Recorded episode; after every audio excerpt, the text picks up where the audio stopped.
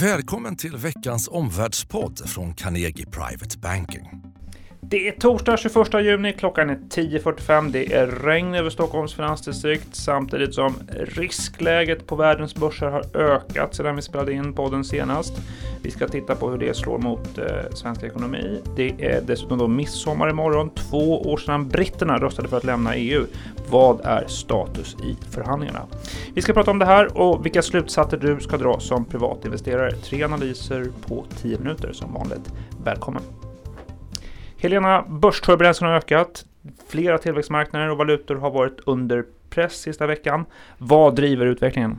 Jo, redan i förra veckans podd så beskrev ju vi hur skillnader i penningpolitik kunde lyfta dollarn. För Fed hade ju då haft en väldigt högaktig ton på sitt möte. Sen hade ECB sitt möte som hade en väldigt duvaktig ton. Det här lyfte dollarn och precis som vi nämnde då har det pressat tillväxtmarknadsländer. Nu även faktiskt de lite yngre så kallade frontier markets och så har lite svagare Kina-signaler och svagare kinesisk börs spelat spett på den här oron. Mm.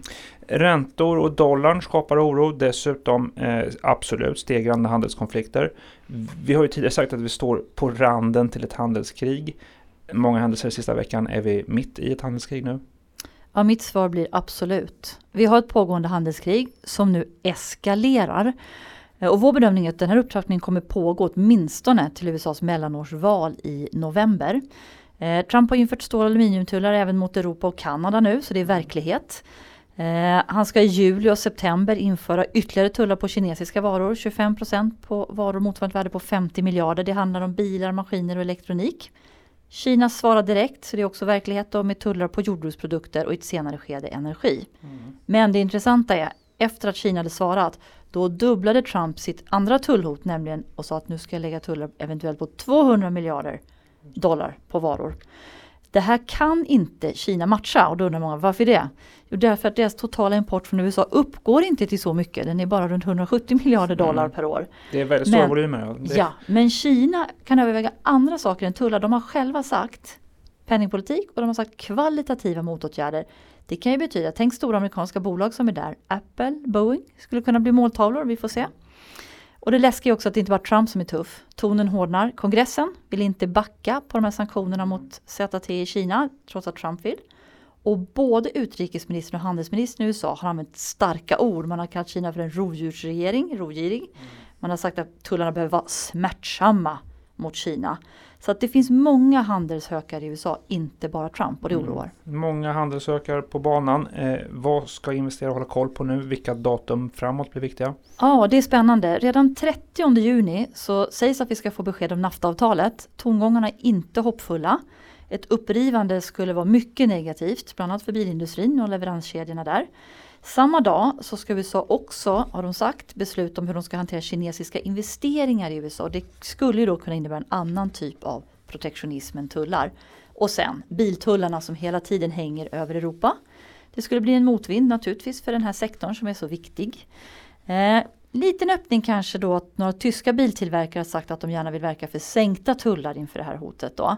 Även Volvo har vi hört nu på morgonen är av den åsikten. Men kom ihåg, hela EU måste vilja sänka tullarna för att det ska bli verklighet. Mm. Stora volymer tullar, hot om eh, biltariffer också.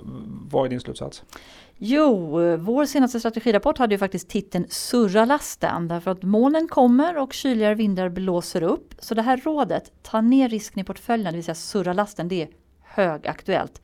Varför? Vi är i ett handelskrig som nu eskalerar. Det är ett hot mot tillväxten och det dämpar börshumöret. Mm. On that happy note Helena så går vi vidare då och tittar ja. den här oron på, på världsmarknaderna. Hur slår det mot svensk ekonomi? Vi fick ju en färsk konjunkturbarometer i, i veckan, igår var det. Hur ser eh, svenska företag och hushåll på framtiden? Ja, det är intressant. Företagens optimism är faktiskt oförändrat stark. Industriföretagen de anställer, de ökar sina produktionsplaner och på exportsidan då så ser vi mest styrka inom massa och sågverk. Husbyggarna naturligtvis, de har slutat anställa. Eh, och trots brist på arbetskraft då, så ser de en större andel än normalt att priserna ska falla på, på kontrakten. Då. Mm. Tjänstesektorer, stark efterfrågan. Men det vi ska komma ihåg det är att i orostider då går ofta svenska börsen svagt. Särskilt nu, vi är väldigt handelsoberoende och vi har en del bilunderleverantörer om det hotet skulle bli verklighet. Mm. Eh, svenska hushåll har varit eh, lite mer försiktiga en tid här nu. Eh, mm. Vad är trenden?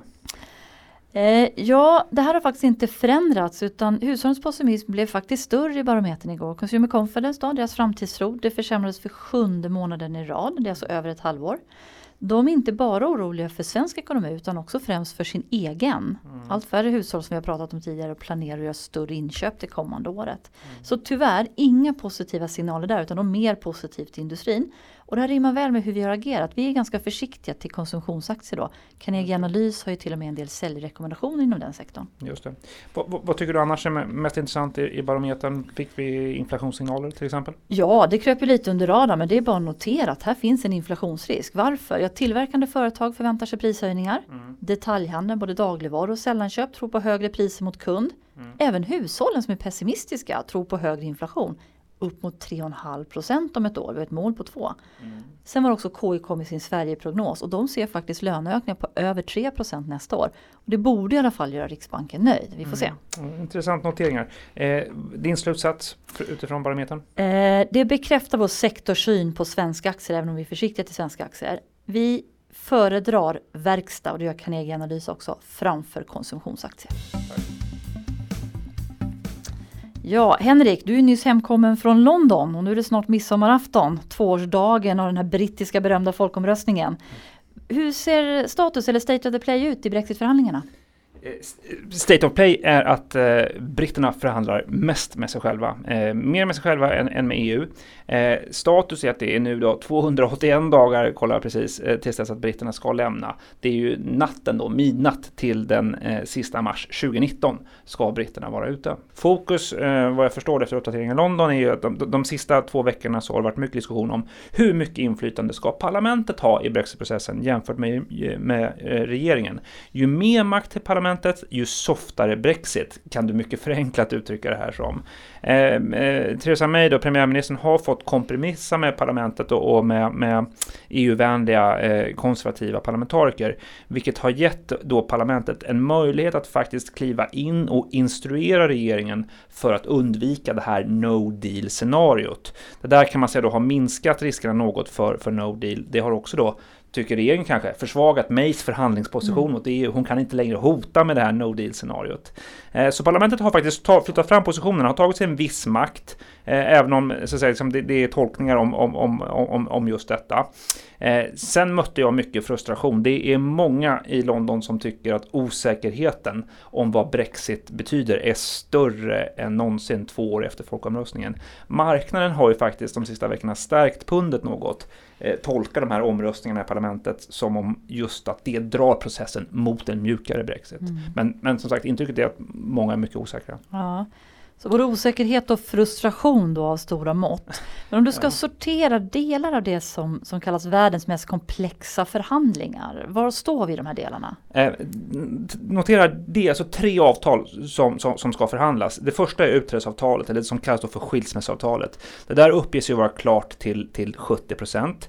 Det där måste vara klart till EUs toppmöte den 18-19 oktober för att sen då kunna ratificeras av alla medlemsländer eh, i EU, eh, i Storbritannien också eh, och eh, också Europaparlamentet för att då vara klart och på plats till, till midnatt eh, den, den sista mars 2019. Det är det första avtalet. Det andra avtalet är förhandlingar som är ju jätteviktigt om den framtida ekonomiska relationen, alltså handelsrelationerna. Det där ska man ju säga att det pågår inga sådana förhandlingar. Det har man inte börjat med. Det är icke pågående förhandling. Mm. Och det tredje avtalet som också då ska förhandlas, det är det som kallas för en transitionsperiod eller en övergångsperiod. Britterna kallar det för implementeringsperioden, alltså det som ska gälla fram till att man då har ett nytt, nya handelsrelationer på plats. Eh, men, men, men eh, det ska man också påpeka att det, det, finns alltså inget att implementera ännu.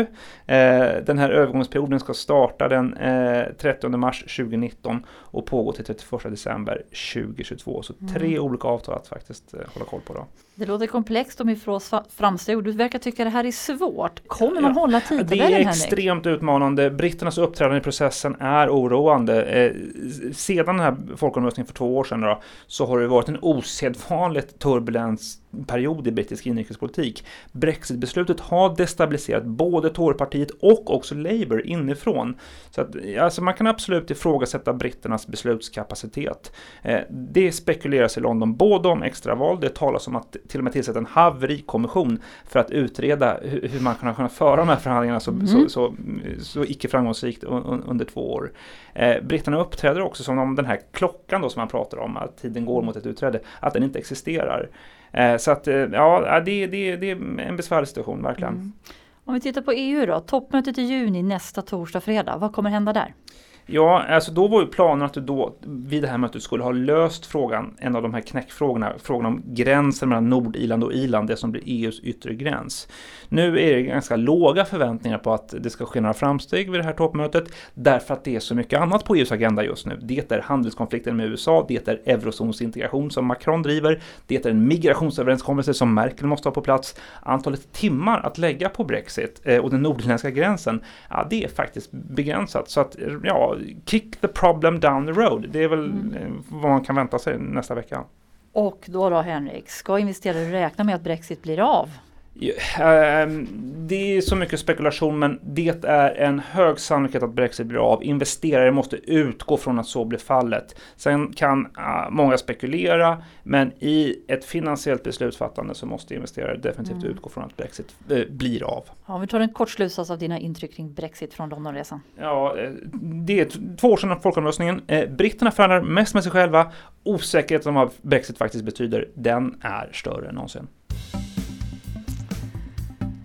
Ja, dagens tre slutsatser är då nummer ett. Handelsoro och högre räntesignaler från Fed tynger börserna, särskilt på tillväxtmarknader och frontier markets. Så surra lasten i portföljen, det är vårt råd.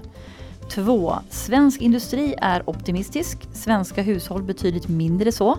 Det betyder att vi hellre har verkstadsaktier än konsumtionsaktier. Och tredje slutsatsen, Brexit. Två år efter folkomröstningen så är osäkerheten större än någonsin om vad Brexit faktiskt betyder. Men mitt i all osäkerhet vill vi ändå önska er en glad midsommarhelg. Tack för att du har lyssnat på Omvärldspodden från Carnegie Private Banking. Vill du veta mer om vad som händer i vår omvärld och få aktuella idéer till affärer? Gå då in på www.carnegie.se veckans viktigaste och prenumerera på vårt nyhetsbrev.